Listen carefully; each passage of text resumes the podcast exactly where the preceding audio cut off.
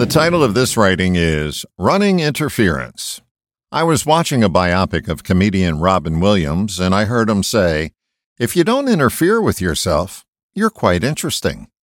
He was referring to the acting profession and how valuable it is to be authentically you, rather than putting on airs and spitting out lines that you just chewed. His quote speaks volumes about how we interfere with our innate greatness, no matter what our station in life. We run interference for and justify our false self, the part of us that we made up and got comfortable with. That's the facade we want the whole world to see. There is who we are and who we think we are. Who we think we are is the made-up version. This is the part of us that tells us we have to be a certain way in order to win the day. Sadly, that advice keeps us in our own way. It interferes with our creative self, blocking it from coming through. How great can you be?